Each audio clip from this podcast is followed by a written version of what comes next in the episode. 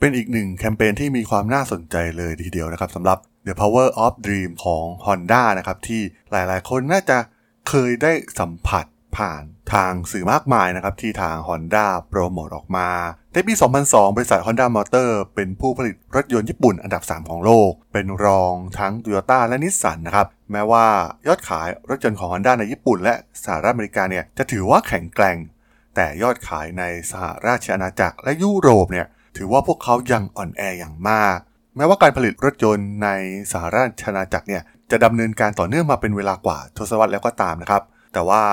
ในตอนนั้นปี 2002 ยอดขายรถยนต์ Honda เนี่ยได้เติบโตลดลงนะครับ เป็นมาตั้งแต่ปี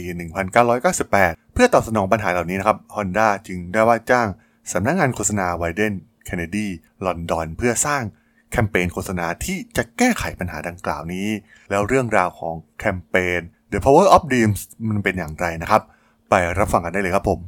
You are listening to Geek Forever podcast. Open your world with technology.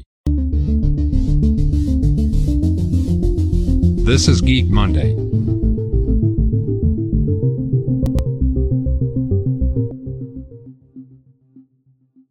สวัสดีครับ ผมด.ดล ธราดล จาก ด.ดล็อกนะครับ และนี่คือรายการ Geek Monday นะครับ รายการที่จะมายกตัวอย่าง case study ทางธุรกิจที่มีความน่าสนใจนะครับสำหรับใน EP นี้มาพูดถึงแคมเปญแคมเปญหนึ่งนะครับของ Honda ที่มีชื่อว่า The Power of Dream ซึ่งมีการเปิดตัวในปี 2002 ครับแคมเปญนี้เนี่ยมุ่งเน้นไปที่เครือข่ายของบริษัท Honda ในสหราชอาณาจักรและประเทศอื่นๆนะครับโดยใช้สื่อทั้งโทรทัศน์ Direct Mail วิทยุ โปสเตอร์ โรงภาพยนตร์ นิตยสาร งานมอเตอร์โชว์ งานแถลงข่าว ตัวแทนจำหน่ายโปสการ์ดที่รองแก้ว ซึ่งมันกระจายไปหลาย ๆ สื่อมาก ๆ นะครับ โดย The Power of Dream เนี่ย สร้างจากสโลแกนของบริษัท Honda ที่มีชื่อว่า Yume no Chikara นะครับ ซึ่งได้รับการเปิดเผยครั้งแรกในปี 1940 โดยโซอิจิโร่ฮอนด้าผู้ก่อตั้งบริษัท ซึ่งแปลเป็นภาษาอังกฤษว่า เห็นถึงความฝันนะครับ ซึ่งทางบริษัท ไวเดนเคนเนดีก็ใช้วลีนี้นะครับเป็นพื้นฐานที่จะส่งแมสเซจไปยังผู้บริโภค คุณเชื่อในพลังแห่งความฝันหรือไม่ มันกลายเป็นแคมเปญระดับโลกที่มีพลัง Impact มาก ๆ นะครับ มีการสร้างงานโฆษณาชั้นดีนะครับที่เผยแพร่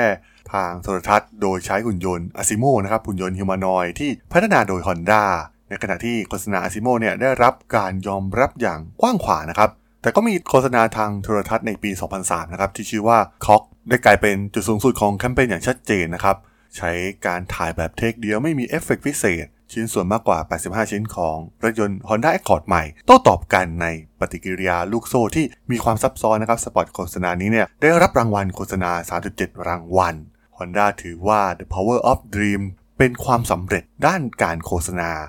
ยอดขายรถยนต์ Honda ทั่วโลกเพิ่มขึ้นอย่างมากจากปี 2002 ถึงปี 2005 จาก 2.6 ล้านคันเป็น 3.2 ล้านคันต่อปี ในสหราชอาณาจักรเนี่ยยอดขายดีขึ้น 28%ในยุโรปยอดขายในปี 2002 เพิ่มขึ้นจาก 170,000 คันเป็น 217,000 คันนะครับในปี 2003 และต้องบอกว่าการสร้างแคมเปญประวัติศาสตร์ในระดับโลกเนี่ย มันไม่ใช่เพิ่งเกิดขึ้นนะครับ เพราะว่าตั้งแต่ปี 1964 Honda ได้ใช้เงิน 3 0 0แสนเหรียญสหรัฐนะครับ เพื่อสนับสนุนรางวัลออสการ์นับเป็นผู้สนับสนุนองค์กรต่างชาติรายแรกในประวัติศาสตร์ของงานเลยนะครับด้วยสโลแกน You meet the nice people on a Honda ซึ่งแคมเปญดังกล่าวเนี่ยก็ประสบความสำเร็จอย่างสูงนะครับ โดยกลายเป็นหนึ่งในแคมเปญโฆษณาที่จำได้ดีที่สุดในประวัติศาสตร์ของบริษัท อย่างไรก็ตามนะครับแม้ว่าแคมเปญดังกล่าวเนี่ยจะส่งเสริมรถ จักรยานยนต์ของ Honda เป็นอย่างดี แต่ก็ขายรถยนต์ Honda ได้เพียงเล็กน้อยเท่านั้น ความจริงก็คือ Honda เนี่ยเป็นที่รู้จักในด้านรถจักรยานยนต์มากกว่ารถยนต์ ซึ่งในตอนนั้นเนี่ยในสหราชอาณาจักรนะครับการผลิตรถยนต์ Honda เนี่ยยังไม่ได้เริ่มต้นขึ้นนะครับมีรถยนต์ Honda แบบนำเข้าเข้ามาจำหน่ายเพียงเท่านั้น รวมถึงราคานำเข้านะครับไม่สามารถแข่งขันกับรถยนต์ที่ผลิตในประเทศได้ ดังนั้นนะเวลานั้นเนี่ยยอดขายใด ๆ ก็ตามนะครับที่มีการเติบโตขึ้น มันจะเน้นไปที่รถมอเตอร์ไซค์ Honda เป็นหลัก แต่ในปี 1992 นะครับเมื่อมีการผลิตรถยนต์ Honda เริ่มขึ้นในสหราชอาณาจักร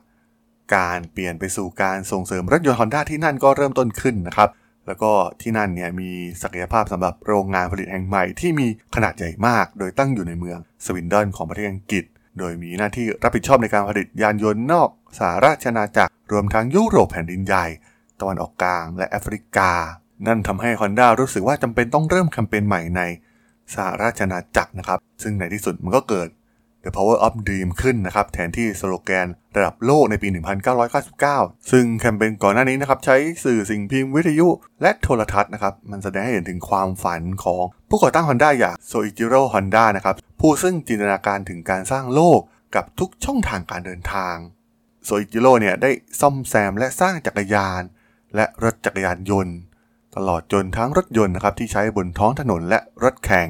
โฆษณา Do You Have a Honda จึงรวมรูปภาพของวิธีการขนส่งทั้งหมดเหล่านี้ไว้นะครับ รวมถึงวิธีการสร้างสรรค์อื่นๆ เช่น บอลลูนลมร้อน และกระเช้าลอยฟ้า แม้ว่าโฆษณา Do You Have a Honda เนี่ยจะเผยแพร่ไปทั่วโลกนะครับ แต่ในสหราชอาณาจักรเนี่ยแทบจะไม่ได้รับผลกระทบจากแคมเปญนี้ จากปี 1998 ถึงปี 1999 รถยนต์ Honda ในยุโรปเนี่ยลดลงจาก 240,000 คัน ลงมาที่ 235,000 คันนะครับ และลดลงเรื่อย ๆ ไปจนถึงปี 2002 ในสหราชอาณาจักรเนี่ยยอดขายรถยนต์ Honda เริ่มลดลงในปี 2000 และในปี 2002 Do You Have a Honda ถูกแทนที่ด้วยแคมเปญ The Power of Dreams โดยแคมเปญดังกล่าวเนี่ยกำหนดเป้าหมายไปยังผู้ชมจำนวนมาก และมีความหลากหลายนะครับ ในขณะที่ Honda ต้องการดึงดูดผู้ซื้อที่อายุน้อยกว่าเดิมนะครับ ด้วยรถยนต์หลากหลายรุ่น ตั้งแต่ Civic ที่มีราคาต่ำไปจนถึง Accord ที่เป็นราคาระดับบนนะครับ Honda จึงสามารถดึงดูดผู้ขับขี่ในทุกกลุ่มอายุ และทุกสถานะทางเศรษฐกิจและสังคมนะครับ ผู้ซื้อรายใหม่ที่มีศักยภาพทุกคน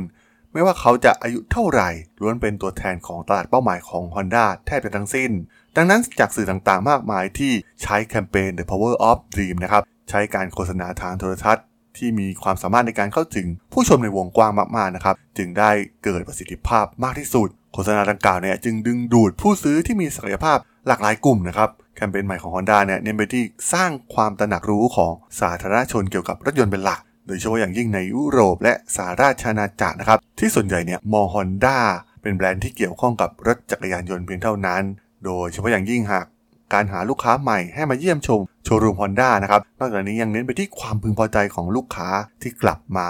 บริษัทได้ทำการปรับปรุงการสื่อสารกับเจ้าหน้าที่ของ Honda นะครับ และทำให้รู้สึกดีในการเลือกรถยนต์ Honda และสิ่งนี้จะโน้มน้าวให้พวกเขาซื้อ Honda ในครั้งต่อไปนั่นเองสำหรับเรื่องราวแคมเปญ The Power of Dream ของ Honda ใน EP นี้ ผมก็ต้องขอจบไว้เพียงเท่านี้ก่อนนะครับ สำหรับเพื่อนๆที่สนใจเรื่องราวทางธุรกิจเทคโนโลยีและวิทยาศาสตร์ใหม่ๆที่มีความน่าสนใจที่ผมจะเล่าให้ฟังผ่านพอดแคสต์ Geek Forever Podcast นะครับ ก็สามารถติดตามมาได้ทาง Podbean Apple Podcast Google Podcast Spotify YouTube แล้วก็จะมีการอัปโหลดลงในแพลตฟอร์ม Blockdit ในทุกๆ ตอนอยู่แล้วด้วยนะครับ ถ้าอย่างไรก็ฝากกด follow ฝากกด subscribe กันด้วยนะครับ แล้วก็จะมีช่องทางหนึ่งในส่วนของ Line แอดที่แอดธราดล t h a r a DSOL สามารถ add เข้ามาพูดคุยกันได้นะครับ ผมก็จะส่งสาระดีๆพอดแคสต์ดีๆ ให้ท่านเป็นประจำอยู่แล้วด้วยนะครับ ถ้าอย่างไงก็ฝากติดตามทางช่องทางต่างๆ กันด้วยนะครับสำหรับใน EP นี้เนี่ยผมก็ต้องขอลากันไปก่อนนะครับ เจอกันใหม่ใน EP หน้านะครับผม สวัสดีครับ